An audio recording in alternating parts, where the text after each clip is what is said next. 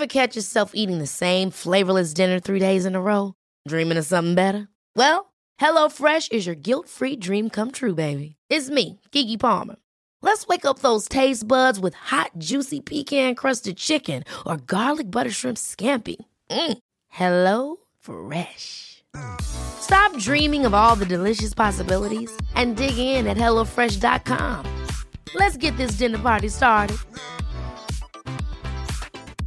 When you're ready to pop the question, the last thing you want to do is second guess the ring.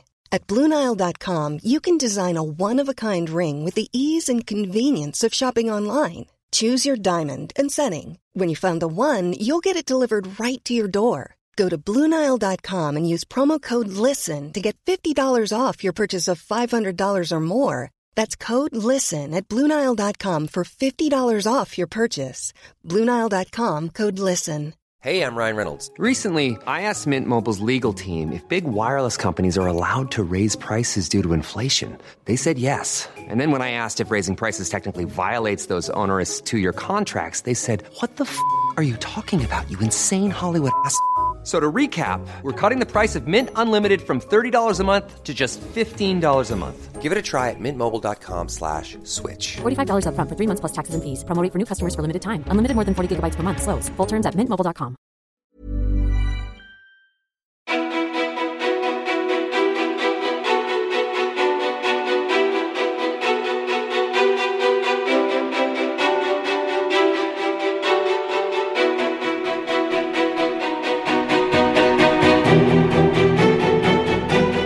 Friberg är en av Sveriges största träningsprofiler. Hon har 56 000 prenumeranter på Youtube och 104 000 följare på Instagram. Hon är prisad som årets gruppträningsinstruktör och erbjuder ett brett utbud av träning, friskvård och inspiration till både privatpersoner och företag.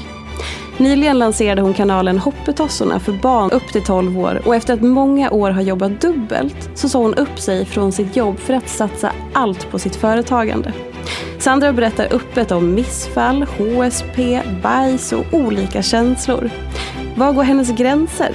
Vem är egentligen Sandra Friberg? Varmt välkommen till podcasten Ofiltrerat med mig, Sofia Peterfia Ståhl. Hej och välkommen Sandra! Tjena! Tjena, tjena! Du, eh, jag vill börja med att återkoppla på någonting som är väldigt aktuellt och det är dina stories från häromdagen när du berättade om pressen du känner och att du har tappat följare och liksom vad som väcks i dig med det här. Kan du berätta lite där? Vi bara dyker rakt in. Ja, verkligen rakt in, det gillar jag. Rakt på sak. Ja. Ja. Eh, nej men den här tiden eh, på året efter sommaren, semestrarna är klara, man börjar jobba. Man kanske ätit eh, hundra glassar och känner att nej men nu är det dags för mig att eh, lämna grill och glass och eh, vin och börja träna. Så att man är så van just i september att det sätter igång med liksom verkligen bara så här, man känner inom träningsbranschen att det blir ett jätteuppsving. Och ett jättetillflöde av just följare, prenumeranter. Alltså man bara typ livet leker eh, för ens sociala kanaler. Men det har inte hänt. Så att ehm, ja, jag tappar istället. Och då blir jag så här, what? och direkt tänker jag, Ja. vad, vad har jag gjort för fel? Just det. För du kopplar det till dig som person. Alltid till mig först. Vad har jag gjort? Vad har jag sagt? Vad har jag inte sagt? Varför har jag nu förtjänat detta? Det går alltid till mig själv först. Och hur påverkas du av det? Till en början, eh, alltid blir jag väldigt så här, ja men det är en blandning av ned, nedstämdhet och stress. Alltså det blir så här två känslor som möts och så blir det bara så här, shit, det, det, här, det här känns. Eh, liten knut i magen, kanske lite... Ja men du vet man börjar kritisera sig själv. Eh, istället för att tänka i det stora hela och tänka på liksom målgruppen. Är det så att vi har ett annat beteende? Är det så att det är någonting som har hänt i världen som gör att, att det har blivit så här? Nej, Sandra ska alltid gå på sig själv först. Just det. Och vad, vad landar liksom i, för jag tänker, eller jag föreställer mig att det då är en process du går igenom som du beskriver det så. Vad landar du till slut då? Alltså till slut så, oftast så gräver jag ju ner mig ganska rejält i det hela och försöker tänka, analysera. För att det är inte skönt att ligga i någon sån här självkritisk eh, fas. För att det är ju ganska, alltså det blir negativt, en nedåtgående spiral och dit vill inte jag gå. Så jag börjar mm. ju försöka, dels så hör jag med branschkollegor, hur känner ni? Är det samma för er? Då kanske jag inte känner mig lika ensam. Men liksom börja fundera, okej, okay, som nu pandemin. Mm, det kanske har ändrats folk, folks beteende. Nu har vi inom träningsbranschen ridit på pandemin ganska länge, att många har börjat hemmaträna istället. Eh, men mm. folk kanske börjar gå tillbaka till gymmen nu. Det kan ju vara så enkelt. Just det. Så att, eh, mm. Men intressant det där med så gå, att det första är att gå till sig själv och så här, vad mm. har jag sagt, vad har jag gjort fel? Det tror jag mm. att många kan relatera mm. till. Men, men, är, det, är det någonting som, som eh, du känner igen från liksom hela livet så att säga? Ja, det tror jag mer eller mindre. Sen som vuxen så har man väl på något sätt, alltså i bakhuvudet så vet man ändå att en broms, bromsa tankarna, sluta bromsa. För att det har ju hänt ganska många gånger och jag har kommit fram till att jag kanske inte har gjort något fel. Mm. Ehm, så att man ändå liksom känner att okej, okay, sätt dig ner, ta det lugnt, tagga ner. Ehm, och fundera liksom. Och, och sen, samtidigt kan jag också känna, lägg inte ner så mycket energi på det där. Nu har jag ju förstått att jag är inte ensam om det här. Där är fler som upplever samma sak. Mm. Mm, att, eh. Men, och det jag tänker också, det blir den här kanske konflikten i att det är ju inte du som privatperson som påverkas. Alltså, jo, du som privatperson mm. påverkas av det. Men det handlar ju i grund och botten om ditt jobb. Vilket mm. är det du försörjer dig av och din, ditt yrke. Och då är det klart att man behöver ju lägga massa kraft och energi Mm. Men också kanske försöka hitta det där som gör att man inte går in i mm. sig själv på samma mm. sätt. Absolut. Blev, var det, jag vet, nu vart det lång, blev det tydligt? Ja, ja jag, jag, förstår vad du menar. Alltså att inte gå till det här självkritiska men självklart ska man hela tiden utvärdera sig själv i sitt företagande. Det tycker jag är jätteviktigt för att utvecklas är ju någonting vi alla vill. Ehm, mm. Och lära oss av misstag gör man. Ehm, och lära sig av dem. Eh, men också se att shit vad bra det där gick. Det där får jag lägga på minnet för det där gjorde jag riktigt bra. Så att man liksom har båda delarna och inte bara det här kritiska hela tiden. För det, ja, det mår ingen bra av i längden. Nej. Mm. Hur skulle du säga att du eh, förhåller dig till dina sociala medier? Oh, ja, andas och lever de. ja.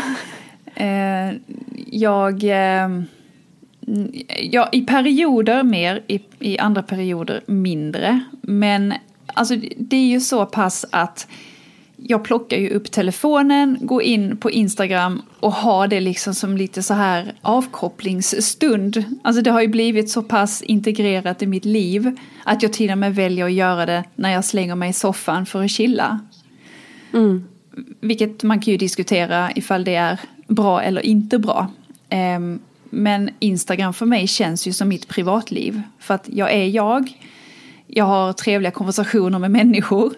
Ehm, jag pratar om det jag brinner för. Så att eh, det, det är en jättesvår balansgång och nu helt plötsligt när man ska jobba med det här på heltid så ska man känna lite business samtidigt då. Men nej, ja, det är jättesvårt faktiskt det där. Det... Och och liksom i just det här som du säger när det går in i privatlivet. Mm. Så här, mm. du är ju väldigt öppen vilket är otroligt mm. befriande. Och så. Hur ser din process ut när du bestämmer dig för att dela med dig av någonting eller inte? Den brukar ofta vara väldigt spontan. Mm. Det är ingenting jag går och planerar att jag om tre veckor så ska jag berätta om det här. Utan det är snarare i stunden när jag känner väldigt starkt för något bara det här måste jag dela. För det här kan jag inte vara ensam om att känna. Och det är jag mm. ju inte, märker jag, när jag väl delar. Att det där är jättemånga som känner likadant och som kanske mår ganska dåligt över att de känner som de gör. För att de har inte riktigt förstått varför och hur de ska hantera det. Och hur går det ihop med, med det, det som man beskriver som HSP eller högkänslighet mm. eller starkskör eller vad man vill eh, ja. kalla det för.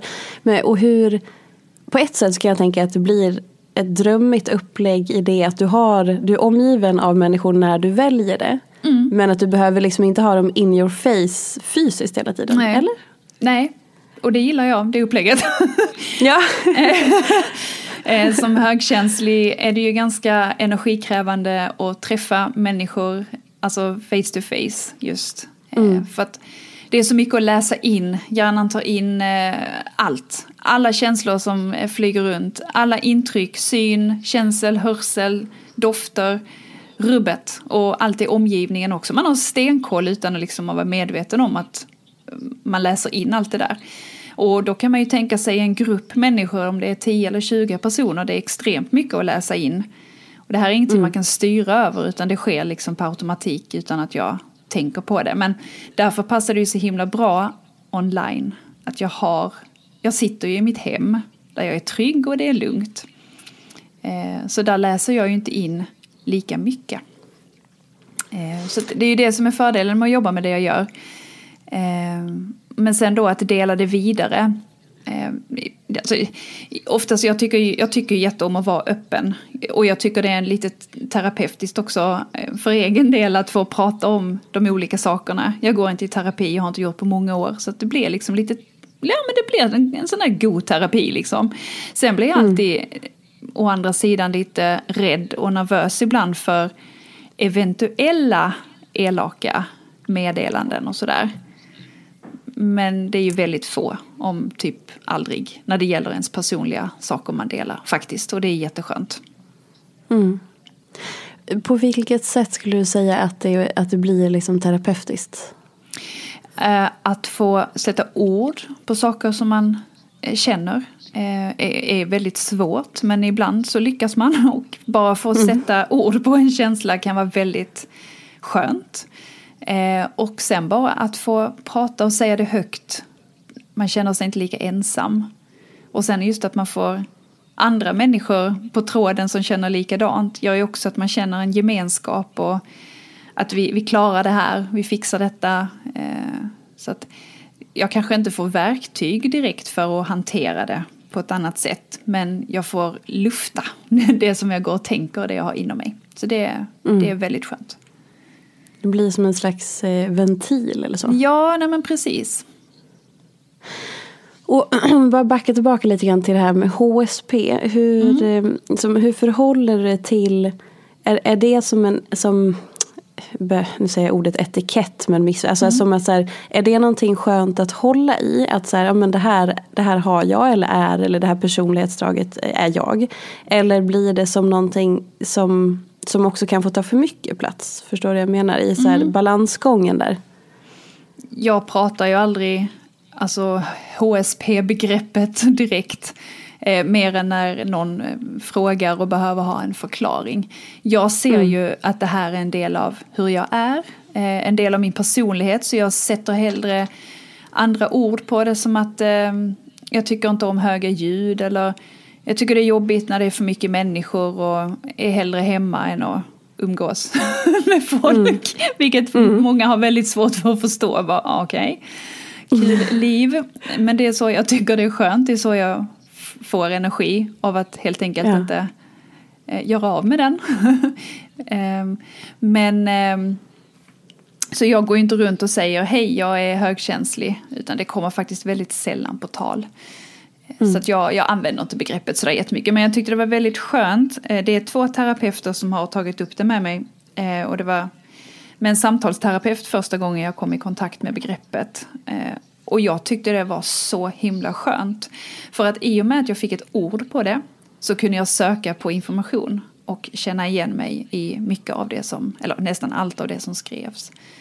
Eh, och sen hade jag, gick jag i KBT också, en kognitiv beteendeterapi. Och den eh, terapeuten tog upp, eller psykologen tog upp exakt samma sak. Så det kändes som att okej, vi är nog någonting på spåren här. Eh, Ja.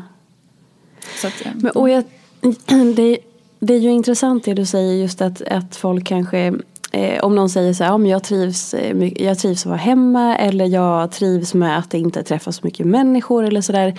Eh, om man vill nu vill säga så här, ordet introvert kanske eller om man nu beh- ens behöver använda något ord.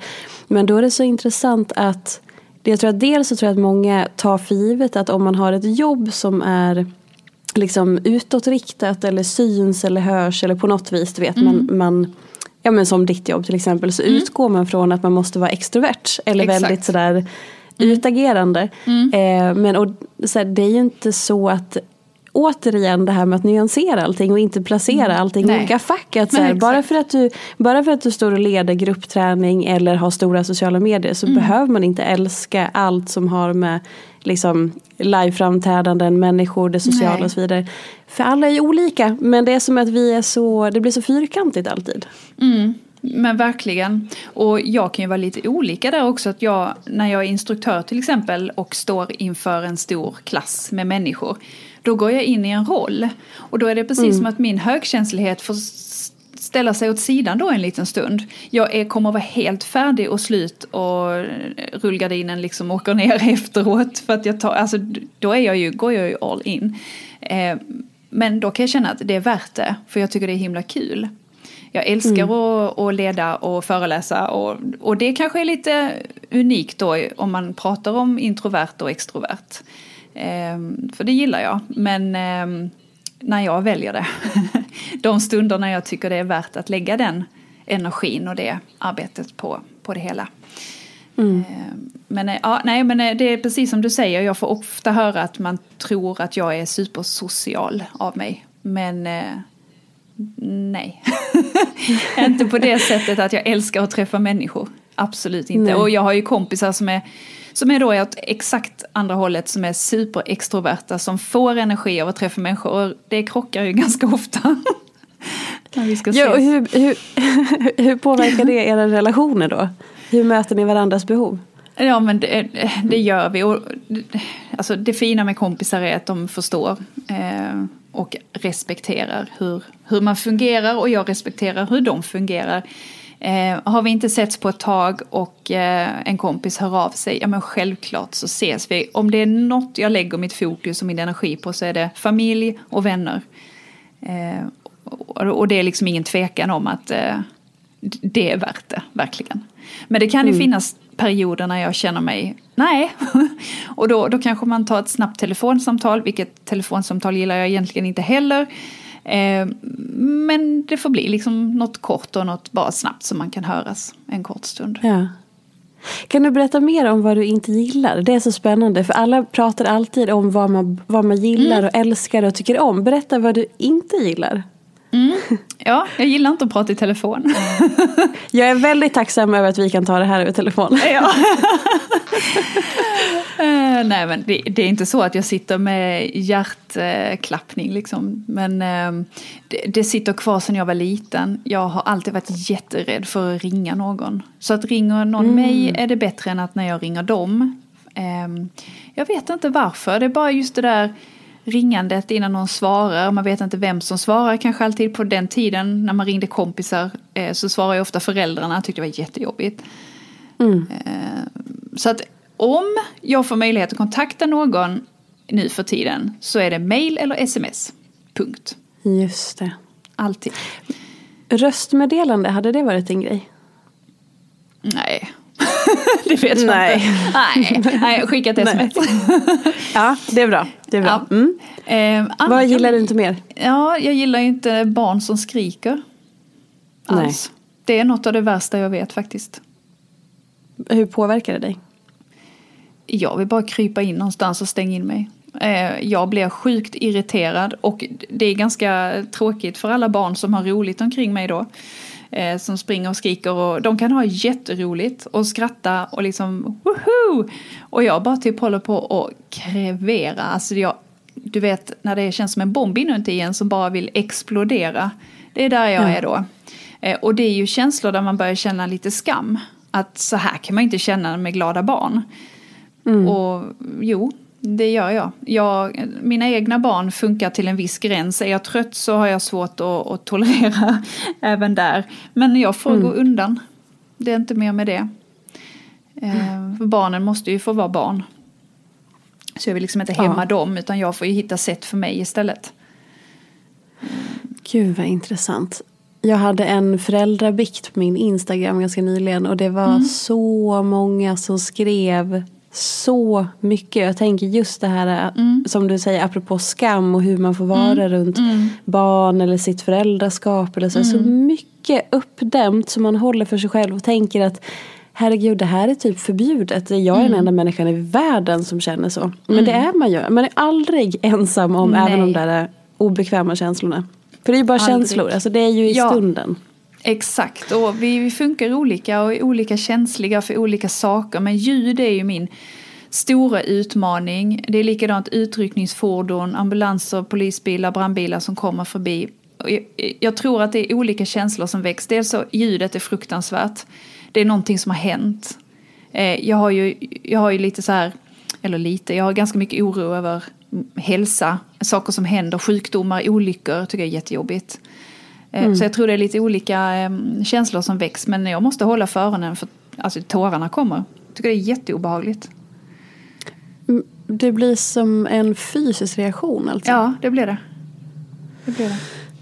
Gud vad, vad alltså det blev så intensivt. Alltså när du berättade om det så bara, men gud, jag kan nästan se den känslan. Mm.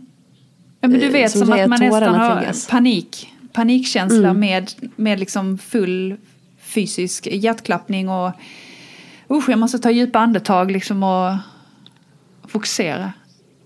Hmm. Det är typiskt för högkänsliga. Det där med utryckningsfordon också. Just det. Den. Vad finns det mer som du inte gillar?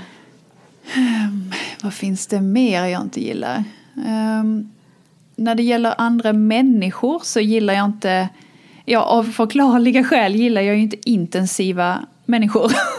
Nej. Eh, de kan gå mig på nerverna och jag är ganska, alltså som högkänslig också kan man vara ganska snabb på att läsa av människor och det kan finnas fördelar och nackdelar med det. För ibland kanske ja. man läser av någon lite för snabbt och uppfattar liksom bara det här första intrycket som inte alls visar sig stämma senare. Mm. Men folk som också då är extroverta, om man nu får då som du säger kategorisera det, som är väldigt utåtriktade, intensiva, snackar konstant tar inte paus, hinner knappt andas när de pratar. Alltså, uff, då slutar jag lyssna, då, då zoomar jag ut. Ja. Mm. Ja. Gud vad intressant. Alltså, att, det här ska man nästan börja göra. Att börja fråga folk. Du, vad gillar Och det handlar inte om att vara negativ eller sådär. Utan mm. bara så här, man får ju alltid, eller väldigt ofta i alla fall. Så, eller du, vet du vad? Det är ju en hårfin gräns mellan att så här, få höra klagande och ältande. Mm. Mellan eller den här euforiska, åh jag älskar det här, jag tycker så mycket om det här. Mm. Mm. Mot att nu bara så här, nej men det här är inte min grej, det här gillar inte jag. Nej. Det känns som att det ändå är olika saker. Ja men absolut, och, och det du säger nu med negativa människor som bara gnäller och klagar. Det ja. har jag också, alltså det har, det har väl alla svårt för tänker jag, men, men jag tar gärna alltså som högkänslig absorberar man även lätt andras känslor. Så är det någon som är gnällig, negativ, så det smittar av sig. Man känner själv samma sinnesstämning och det är så här, nej, det är inte okej. Okay. Det vill inte jag prata mer med. Eh, för nu känner mm. jag just att jag var så himla pigg och glad innan jag började prata med dig. Och eh, ja. kommer jag fortsätta prata med dig här så kommer jag nog att få säga tack och hej för att du påverkar mig för mycket. Och jag har haft kompisar som har varit alltså, väldigt svåra att umgås med just av den anledningen. För att de har liksom, har det varit så låg energi. Eh, mm. de, ja, så att, eh, det är också sådana vänner som jag till slut har känt att tyvärr, jag, vi måste fasa ut det här för att det funkar inte för mig. Mm. Eh. Hur, hur, är du i relation till att avsluta eh, saker eller relationer eller projekt eller så? Att avsluta just? Det har jag inga problem med. Eh, det alltså när det gäller projekt och sådär så är jag väldigt målmedveten. Jag startade och jag avslutade. Eh, när det gäller relationer, ja, jag har inte så mycket att ta på där för jag har ju bara haft en relation i mitt liv som fortfarande är pågående om vi tänker med, med partner. Eh, jag och min man, mm. eh, han var den första jag träffade och det är den enda jag har haft. Men eh, Still going strong som sagt. Men, eh, Gud vad intressant, det här vill jag fråga mer om sen. Men fortsätt med det du ska ja. säga. men när det gäller vänner och sådär, eh, om man tänker eh, kanske inte nära vänner, men låt säga att man träffar någon och man känner att ja men vad kul, vi har nog lite gemensamt, vi, vi umgås lite grann. Och sen har det liksom mm. uppdagats efterhand att vi var inte alls lika och då är jag extremt snabb på liksom att då blir det nästan så här, jag vill aldrig ha mer med dig att göra, bort. Och är det något så här flyktbeteende eller någonting? Japp, jag tror det. Det har varit så flera gånger. När, när personer blir lite för nära, lite för på. Eller de bara känns som att det här var inte, this is not what I signed up for. I Ja. vår relation. Så backar jag och då är det helst liksom bara stänga dörren, tack och hej. Och då kan jag upplevas som ganska otrevlig. Eh, Jag tror inte det är många som upplevt det, men det finns nog de som har känt av. För då kommer mina taggar direkt. Här är någonting otrevligt, det här kändes inte bra. Eh, hej då. Så det är väldigt tydligt ofta.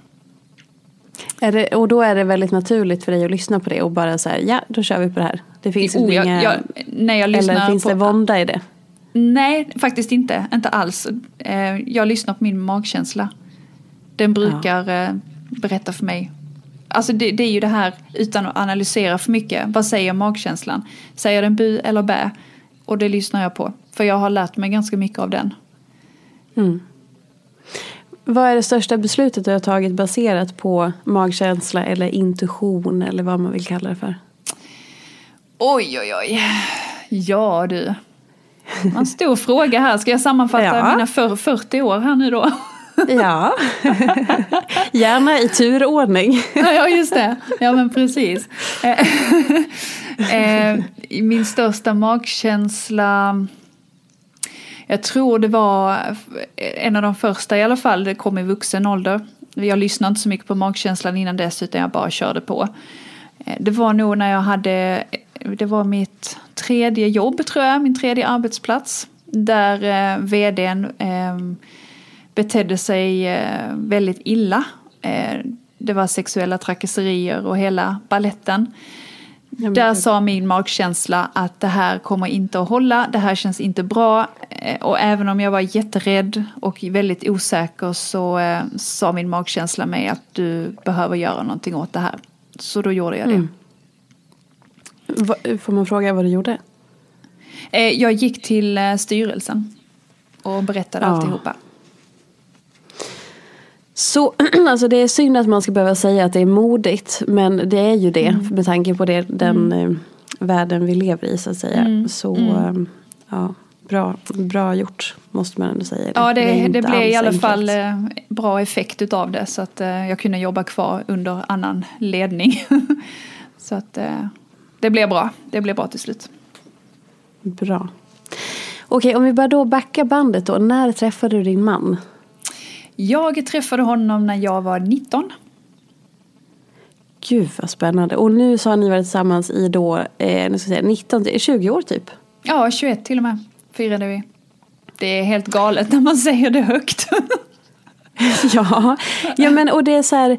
ehm, för då, då, då blir man ju nyfiken på dels hur vårdar man en så lång relation? Mm, ja, hur gör man det? Vi träffades ju ganska unga också. Jag hade ju ingen erfarenhet av relationer alls. Jag var den där, eh, alltså den tuffa kompis-tjejen gentemot killarna. Men när det kom till steget därefter, när man, usch det var jätteläskigt. Så att jag, det var taggarna utåt där också. Och jag tror mest jag såg som en kompis, det fick alltid jag som svar när jag var kär i alla fall. För kär var jag eh, i skolan Ja. Länge, länge, länge suktade efter samma killar. Men eh, det blev aldrig någonting. Så jag gick ju in i ett förhållande utan någon koll på någonting. Men eh, det är kanske det som har gjort det hela bra, jag vet inte. Ehm, Men vi är ganska lika på många sätt och olika på andra sätt. Och framförallt så är varken jag eller min man Andreas någon som löser saker med bråk och skrik. Så att jag tror det har hjälpt oss ganska mycket. Vi, vi löser genom att diskutera. Just det. Mer då? Vad gör ni för att liksom behålla pirret och sånt där? Som ändå, alltså det, för det upplever jag att många, många kanske saknar eller tappar efter ett tag. Och så här, okej, man är ju inte kär hela tiden och man kanske inte har liksom de mest intensiva liksom känsloperioderna hela tiden för det är livet och så vidare. Men, men någonstans behöver man väl kanske hitta ett sätt att, att kalla fram det eller hitta tillbaka till det eller underhålla det och sådär. Hur, hur förhåller ni er till det? Eller du eller ni? Det är precis som du säger, det är ju såklart, eh, alltså man kommer in i olika faser i livet. Eh, då när vi försökte få barn och fick alla missfallen så var det ju klart en fas på sju år som var lite annorlunda. Alltså det var ju inte mm. alls i närheten av lika mycket närhet. Det var ju inbokat sex på ägglossningsdagen. Det var ju lite mm. ohett kan man säga. Eh, mm. Och då fick vi också ha diskussioner kring hur, vi, hur ska vi göra för att vi ska få liksom glöden tillbaka eller för att få den att brinna igen. Eh, men jag tror att eh, egentligen behövs det inte så jättemycket. Alltså just det här eh, närheten, att man visar ömhet, man visar varandra respekt, man pratar när det är någonting. Om det så gäller eh, alltså sexlivet eller det gäller någonting annat, att man pratar med varandra. Jag vill inte ha det så här, jag, jag skulle vilja ha det så här. Eller kan vi inte gå tillbaka till det vi hade då, eh, för att det var så himla härligt. Eller att man pratar, jag tror det är det absolut viktigaste. Mm. Och det gör vi mycket.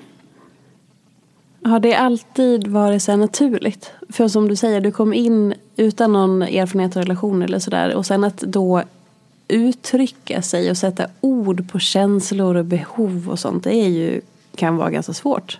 Mm. Alltså i början, de första åren var det ganska, ganska svårt tyckte jag. Eh, mm.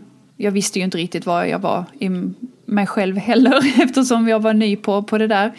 Men eh, efterhand så tycker jag att man har lärt sig eh, nu är det ju liksom inga problem. Och nu efter 20, vad det, 21 år känner man varandra så väl så man behöver inte säga så mycket detaljer. Utan bara typ, Nej. Nu, nu tycker jag det här, nu behöver vi göra någonting åt det här.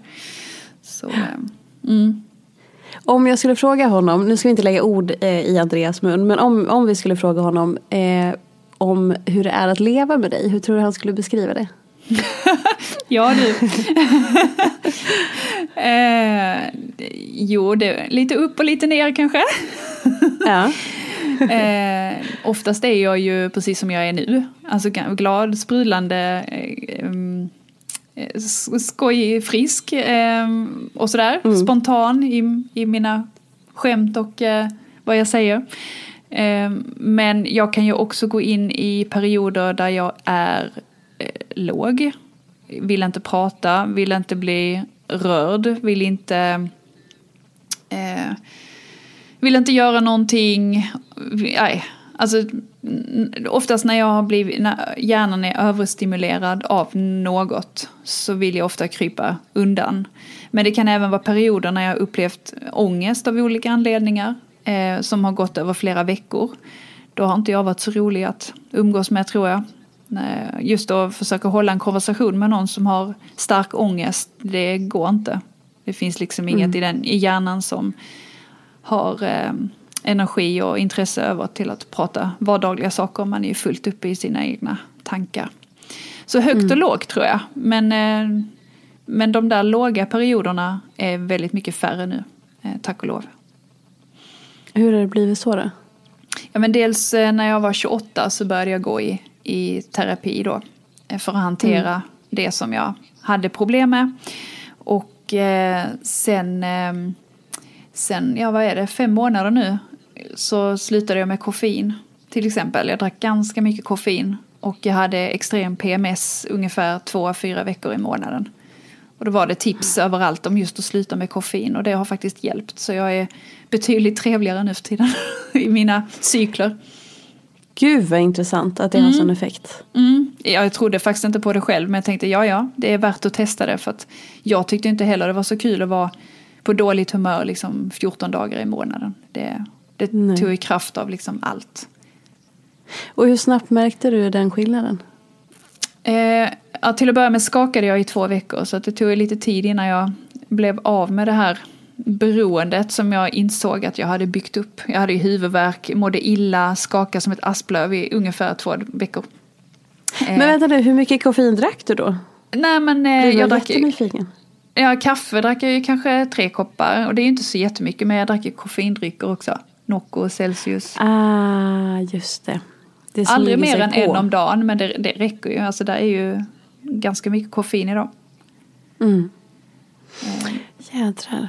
Men sen märkte jag väl skillnad, ja, en månad, två månader kanske efteråt. Att det, började, att det stabiliserades, mensen blev lite mer regelbunden igen för den hade varit lite off. Eh, ja, det var flera saker som förändrades faktiskt. Gud vad intressant. Mm, är, det, alltså, är det... Förlåt, fortsätt. nej, jag skulle bara säga det, det är det. det är Ja. jätteintressant.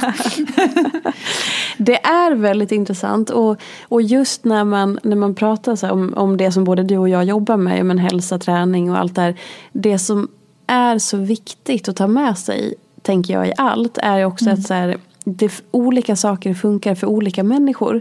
Men att hela våran bransch formulerar det som att det finns ett facit som funkar för alla. Och så söker man efter det och bara, jag måste, alla andra gör ju rätt och jag är bara fel och gör fel och så blir det fel och så är det så misslyckad. För alla andra verkar ju ha hittat det. Men att komma ihåg någonstans att så här, Ja men som till exempel, ja men det funkade så bra för dig att sluta med koffein. Och det kommer säkert hjälpa hundra andra också. Samtidigt som det kanske inte gör någon skillnad alls för hundra, de andra hundra. Nej. Men att det är så, alltså det är ju väldigt spännande. För att det återigen så, vissa saker funkar för några och inte alls och så vidare. Gud vad intressant. Hmm. Men vad tänker du om, vad tänker du om mitt, eh, min precisa utläggning om just det här med hur liksom branschen paketerar att det finns ett facit och liknande. Om vi tar det som ett påstående. Jag gillar ju inte det eftersom vi, jag också vet att alla kroppar funkar olika, vi lever olika liv, vi är genetiskt olika. ehm, så det, det går ju inte att paketera eh, folk i, i fack alls. Nej. Eh, så att, och jag kan ju märka det också ibland när man får, eh, ja vad ska man säga, oönskade tips, om vi får kalla det så. Vilket man ju får ganska ofta. Så känner man också bara att okej, nu blir jag placerad i det där facket. Kände jag. Och där kanske inte jag vill Just vara. det. Och det kanske inte Kan passar du- mig. Kan du ge ett exempel? Eh, ja, vad skulle vi kunna ta för exempel där? Ehm, nej, men till exempel ehm, om vi pratar eh, det kvinnliga underlivet exempelvis. Eh, så har jag tidigare då under min värsta PMS haft återkommande eh, både svampinfektioner men också extrem klåda med sår och ja, fruktansvärt, både ont och klåda. Eh, Och då får man liksom en diagnos. Men jag, jag nej, jag, nej, det där passar inte alls Nej. in på mig. Du kan inte placera mig i det facket utav att veta att jag har klåda. Eh, som endometrios till exempel eller någonting annat eh, liksom, eh, allvarligare så. Så nej, det känner jag inte att jag har för att det där passar inte in någon annanstans på några andra symptom. Så att eh, jag känner också att man blir lite lätt diagnostiserad i privata meddelanden vilket jag inte blir jättehjälpt av. För att samtidigt då som min stora ångestproblematik sen då, eh, ja vad ska man kalla det, mellan 25 och 30 års åldern då den kom som värst, det är hälsoångest, så kom inte att berätta olika sjukdomar för att då tror jag att jag har dem dessutom. Eh, Just det. Hur uttrycker sig den hälsoångesten? Ja, alltså den kan uttrycka sig på olika sätt. Just nu och senaste året, eh, trots covid, så har den faktiskt varit ganska lugn. Eh, men min, ja, och sen har jag gått i terapi för det såklart också, så jag har ju mina verktyg. Men något som jag är livrädd för är cancer, och det är, det är vi väl alla. Eh, men till exempel hade jag en leverfläck för många år sedan på eh, ena bröstet. Eh, och när jag var gravid med vårt eh, yngsta barn som nu är då fem och ett halvt så, så växte den. Den växte i takt med att mitt bröst växte såklart. Den töjdes ju ut så den såg ju större ut. Eh, I ett och ett halvt år så tittade jag på den här leverfläcken flera gånger dagligen och kände extrem ångest över att det här är malignt melanom, det kommer bara att gå ut för jag kommer att dö. Men jag vågar inte gå och kolla den heller. För då kanske jag skulle få de här dåliga beskeden, vilket ju är helt knäppt. att, vänta med att titta på det. Det. Ja. Men eh, jag gick och kollade den till slut. Eh, fruktansvärt rädd var jag. Men det var ingen fara med den inte. Så att, eh, ja, nu har jag släppt den. Men sen kom någonting annat. Eh, jag har haft ma- massa olika cancer eh, i mitt huvud. alltså, som jag tror jag har haft. Och om man, om man upplever det här eller om man känner igen sig i det här, hur kan man vad ska jag säga, förhålla sig till, vad kan man göra? För att det lär ju ta otroligt mycket energi och kraft. Oh, gud ja. Vad man inte kan göra är att googla. Ah, Det är det bra. sämsta man kan göra. Eh, För då kommer man in i forum där folk själv diagnostiserar sig och skrämmer upp folk med att eh, det är cancer, du måste gå och kolla det, det här är akut. Och, ja, men du vet, folk skriver väl i all välmening men det hjälper inte någon som redan är i alltså mental panik. Eh, Det jag och min terapeut kom överens om var att 1177 var, är, eh, var en okej sida att läsa på. Men inte mer än så. Och det funkade Just faktiskt det. ganska bra. Det var ibland jag inte kunde hålla det. Mm, Då jag liksom kände att nej, det, det blev inte stillat här när jag läste på denna sidan utan jag måste googla. Ehm, så ibland händer det. Men ångesten blir bara väldigt mycket värre för oftast hör man ju mer negativt än man läser positivt. Och det går ju aldrig att omsätta den informationen till sin egen ångest eller sin egen situation. Så Annars får man gå och kolla det hos läkare. Men samtidigt kände jag att skulle jag gå och kolla alla mina saker så skulle jag inte göra annat än att springa på vårdcentralen. Så det funkar ju inte heller. Om man, eh, om man påstår att, eller om man inte påstår, om man ser på ångest som, som rädslor och så. Har du, har du, eh, har du gjort en liknelse någon gång? Ja, Att absolut. översätta ångest till rädslor. Är det ett verktyg som du blir hjälpt av? Ehm, Jag skulle vilja säga att ångesten bygger på ganska mycket rädslor för, för många och absolut för min egen del. Eh, Det jag alltid söker tröst i är att ångest är en känsla och kan uttryckas i extremt obehagliga symptom i kroppen. Jag, Det har varit två gånger tror jag, eller tre, jag har haft panikångestattack och trott jag skulle dö. Ehm, men jag vet om att det går över. Jag vet om att ångesten har en topp, men att den går ner igen. Och det är då man kan börja tänka klart. Så det är inte lönt i ångesten att försöka lösa några problem, utan bara försöka liksom ta sig igenom den. Acceptera den ehm, och inte trycka undan den. Det är det värsta jag har gjort någonsin. Det blir bara värre. Men det var en gång jag blev skadad när jag tränade.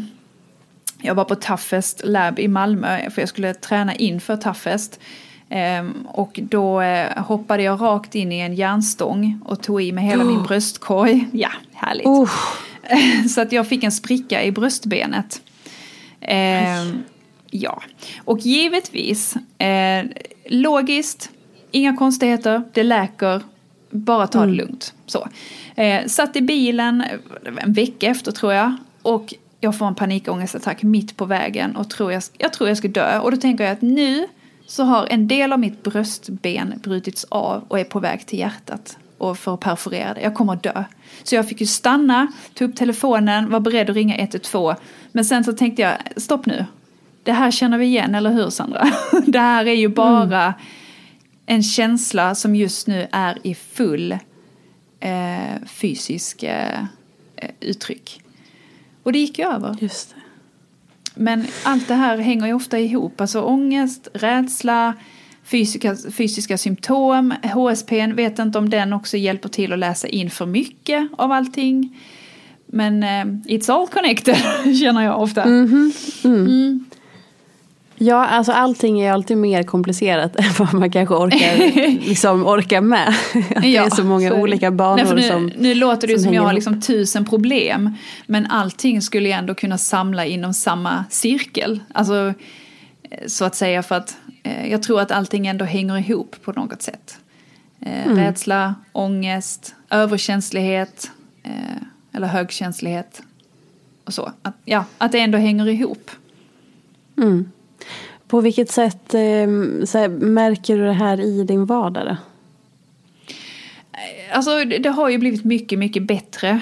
Eh, det kan komma små stänk av tankar men nu för tiden så eskalerar det aldrig i någon ångestattack och det är så himla skönt. Jag tror jag har kommit till en punkt i livet när jag känner att jag kontrollerar mina tankar lite bättre. Att de inte skenar iväg i det här eh, eh ja, eh, domedagstänket, att man tänker alltid det värsta tänkbara. Mm. Samtidigt har jag haft ett år nu där jag mest suttit hemma så det är inte det att jag har ställts inför obehagliga situationer på samma sätt heller så att det är svårt att säga men, men vardagsmässigt är ju ofta då saker kommer. Det behöver inte vara så himla stort och avancerat. Det kan vara en situation mitt i vardagen som gör att någonting triggas eh, mentalt och sen är det liksom igång. Men, eh, Just det. Mm. Men vilket arbete du har gjort ändå.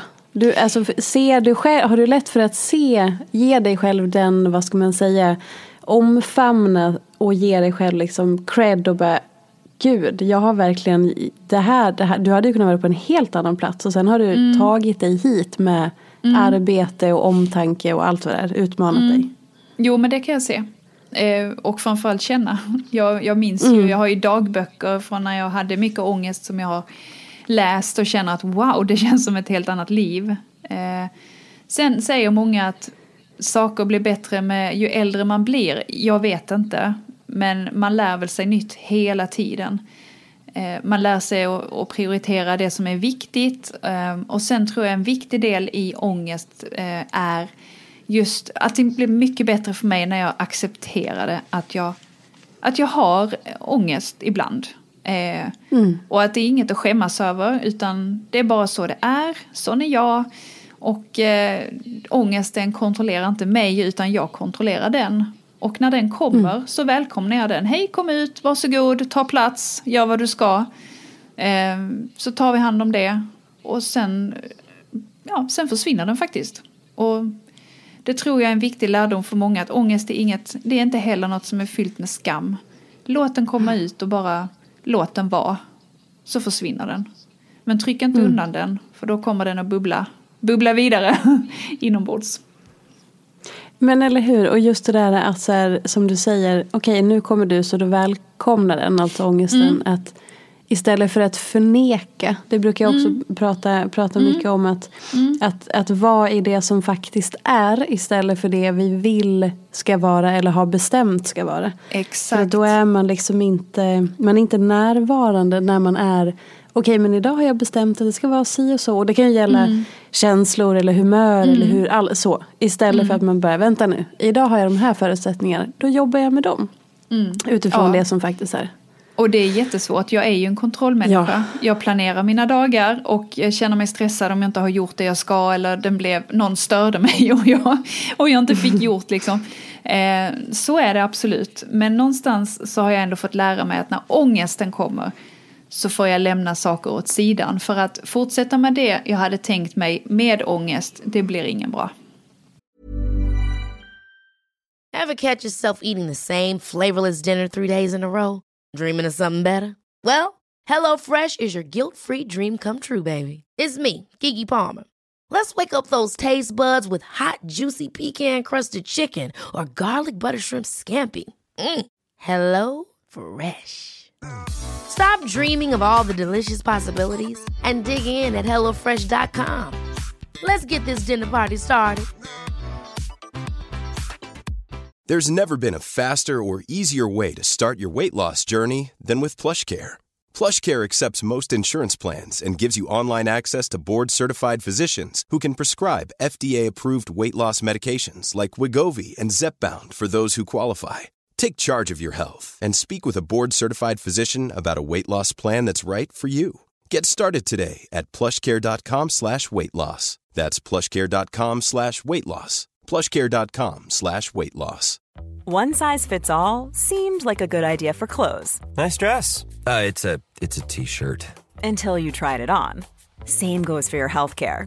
That's why United Healthcare offers a variety of flexible, budget friendly coverage for medical, vision, dental, and more. So, whether you're between jobs, coming off a parent's plan, or even missed open enrollment, you can find the plan that fits you best. Find out more about United Healthcare coverage at uh1.com. That's uh1.com.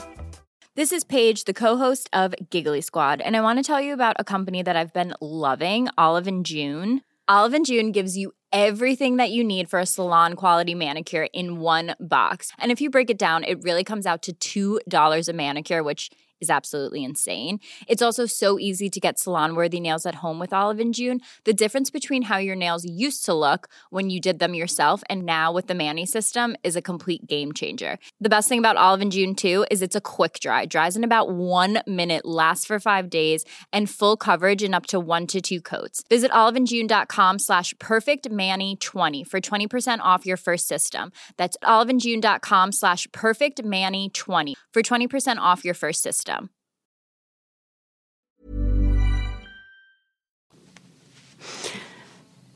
Kontrollbehov, det är spännande. Ja, som det är du precis sa. Hur, hur, hur, eh, hur påverkas du av ditt kontrollbehov? Eh, ja, alltså numera inte som tidigare. Det, det var så intressant det där för att det framkom ju under min eh, alltså KBT-tid, det var väl ett halvår, ett år tror jag som jag gick. Eh, det framkom ju då att jag har eh, gjort saker i vardagen som eh, att kontrollera lås till exempel när man går hemifrån. Eh, kunde gå tillbaka tre gånger innan jag kunde gå. För att om jag inte var helt säker på att jag hade dragit i handtaget tre gånger så kunde jag inte åka för att det var kanske ändå inte låst. Eh, mina katter jag hade förr, eh, den ena var ganska mycket sjuk så jag hade kontrollbeteenden på, på henne för att kolla om hon var sjuk eller frisk. Det kunde jag kontrollera mellan 10 och 20 gånger per dag.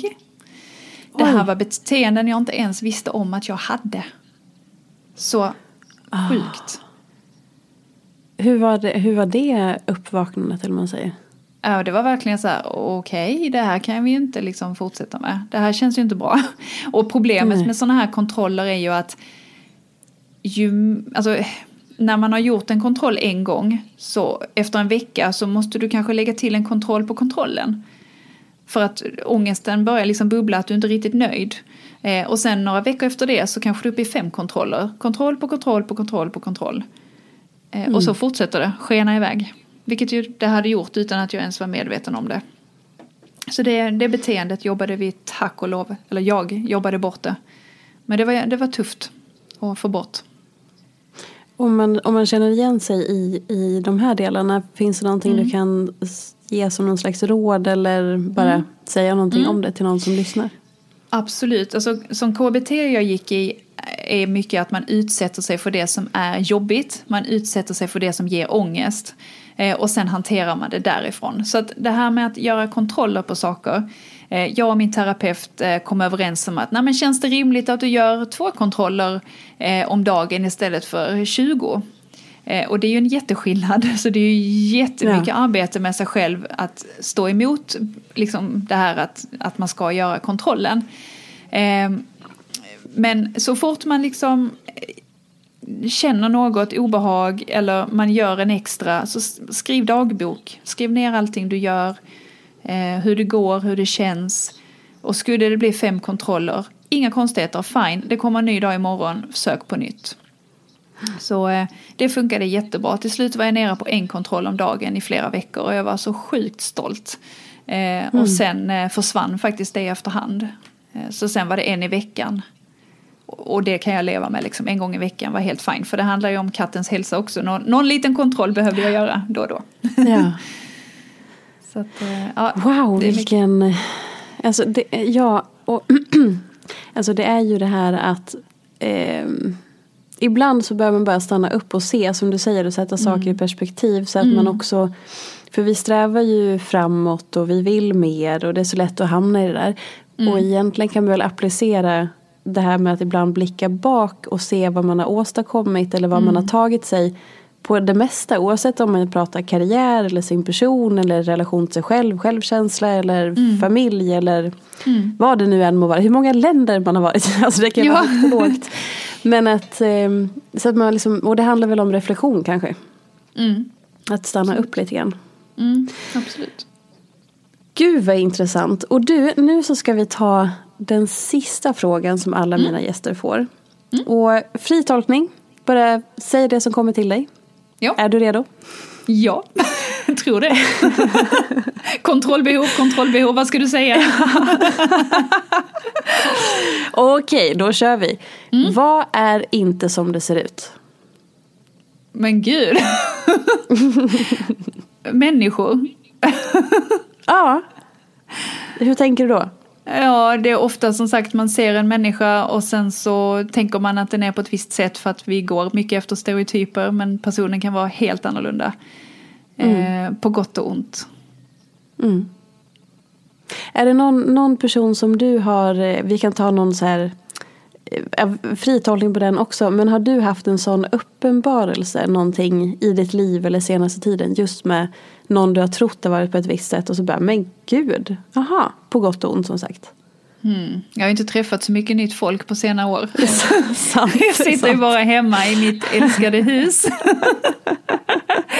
men om vi inte bara tar coronatiden då, eller så överlag mm. eller så. Du behöver inte nämna namn, men någonting som, som har fascinerat dig inom det här ja. området.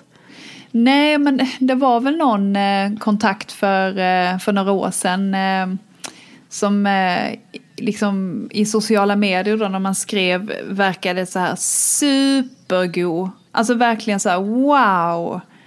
Mm. Och sen när man träffar människan så var det verkligen taggar utåt.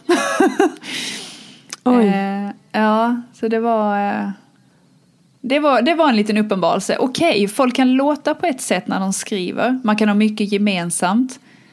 Men när man ses, nej. Inte alls. Mm. Vilket antiklimax. Ja, det, ja, det var det. det var det verkligen. Ja, det var det. Men en lärdom också, för att nu är jag inte lika snabb på att träffa folk som jag bara har skrivit med. Alltså så. Nej. Utan eh, gärna kanske ha kommunikation lite över längre tid. Och kanske då också skicka röstmeddelanden och få lära känna personen på ett annat plan också än bara text. Mm. Det låter ju väldigt sunt. Ja. Eh, vad, mm. tror, vad hoppas du att man har tagit med sig från det här avsnittet? Eh, du menar lyssnarna? Mm. Ja, att eh, man ska inte skämmas för den man är oavsett vad man har för laster, om vi nu får kalla dem det. Ibland kan jag känna att vissa av de sakerna jag själv bär på är en, en gåva, om man får kalla det det. Eh, att, få, att få känna mycket måste ju vara ett privilegium egentligen. Att få känna mycket och sen bara lära sig att filtrera och, och eh, hantera det man känner. Eh, att få vara introvert eller extrovert eh, spelar ingen roll vad man är. Eh, som vi sa i början där. Man måste inte sätta ord på allting även om det ibland kan kännas skönt att ha, ha det liksom i, tryckt i, i, i bagaget. Att ja, men det, mm. det, där kan beskriva mig. Men jag är mycket mer än så. Eh, det tror jag är viktigt att acceptera, respektera hur andra är också. Inte, bara för att man hör att, att jag är en person som har lett till ångest så ska man inte tänka en sån svag människa eller så mm. tramsigt. Eller, utan respektera och ta istället reda på mer information, våga fråga än att direkt tänka att det är, att det är en svaghet. Mm. Faktiskt. Just våga fråga tycker jag är gyllene ord som är mm. liksom en ny nyckel till så mycket. För det mm. när, vi, när, när, man inte vet så tror man. Och det kan ju falla tillbaka på en själv också som, mm. som att man föreställer sig om, man inte, om, om du tror att, att jag är arg på dig så vågar inte du fråga mig det. Då tror ju du mm. och föreställer dig att jag är ja. det fast jag kanske inte alls är det. Nej, så att vå, eller att man då som du säger gentemot andra människor vågar ta reda på. Men vänta nu, hur menar du med det här? Eller hur funkar det för dig? Och så. Våga exakt. fråga, det är fasen guldord. Ja, nej, men de är, de är ganska trevliga att leva efter. Även ja. om det kanske är lite obekvämt att ställa en fråga så kan ju alltid den andra personen säga att jag vill inte svara på det eller jag orkar inte ta den just nu. Eh, att man är Exakt. ärlig tillbaka också. Mm. Verkligen. Jag tycker att det här får liksom avsluta och avrunda eh, vårt avsnitt. Och såklart, vi måste, alla måste följa Sandra Friberg på YouTube, Instagram, kolla in Hoppetossorna om man har barn upp till 12 år. Någonting mer? Nej, det är bra där. Fullt tillräckligt. Och, men också, du kör ju live-träning. Berätta om mm. det. Ja, precis. Eh, på eh, två gånger i veckan så kör jag live-träning på eh, min YouTube-kanal som då heter sandra.fribergs. Och där kan man då vara med på onsdagar klockan 19.00 om man är medlem. Och det kostar bara 19 kronor per månad. Och då är det 30 minuters helkroppsträning. Och sen söndagar klockan 20.00 är för alla så det kostar ingenting. Och då är det 20 minuters intervallträning. Så då är man välkommen att vara med. Eller hur? Bara in och testa. Tusen Jajamän. tack för att du ville gästa och tack till alla er som har lyssnat. Puss och kram så länge så hörs vi sen. Mm. Hej då! Följ mig gärna i sociala medier. Jag finns på Instagram som peterfia och bloggar på peterfia.se. Jag blir så glad om du vill recensera den här podden, prenumerera och lämna gärna önskemål på gäster. Vi ses i sociala medier. Ha det gott så länge. Hej då! En podd från Allermedia.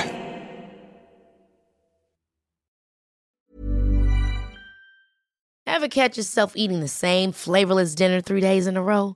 Dreaming of something better? Well, hello fresh is your guilt free dream come true baby. It's me, Gigi Palmer. Let's wake up those taste buds with hot juicy pecan crusted chicken or garlic butter shrimp scampi. Mm. Hello Fresh. Stop dreaming of all the delicious possibilities and dig in at HelloFresh.com. Let's get this dinner party started. Planning for your next trip? Elevate your travel style with Quince. Quince has all the jet setting essentials you'll want for your next getaway, like European linen, premium luggage options, buttery soft Italian leather bags, and so much more. And is all priced at 50 to 80% less than similar brands. Plus, Quince only works with factories that use safe and ethical manufacturing practices. Pack your bags with high-quality essentials you'll be wearing for vacations to come with Quince. Go to quince.com/pack for free shipping and 365-day returns.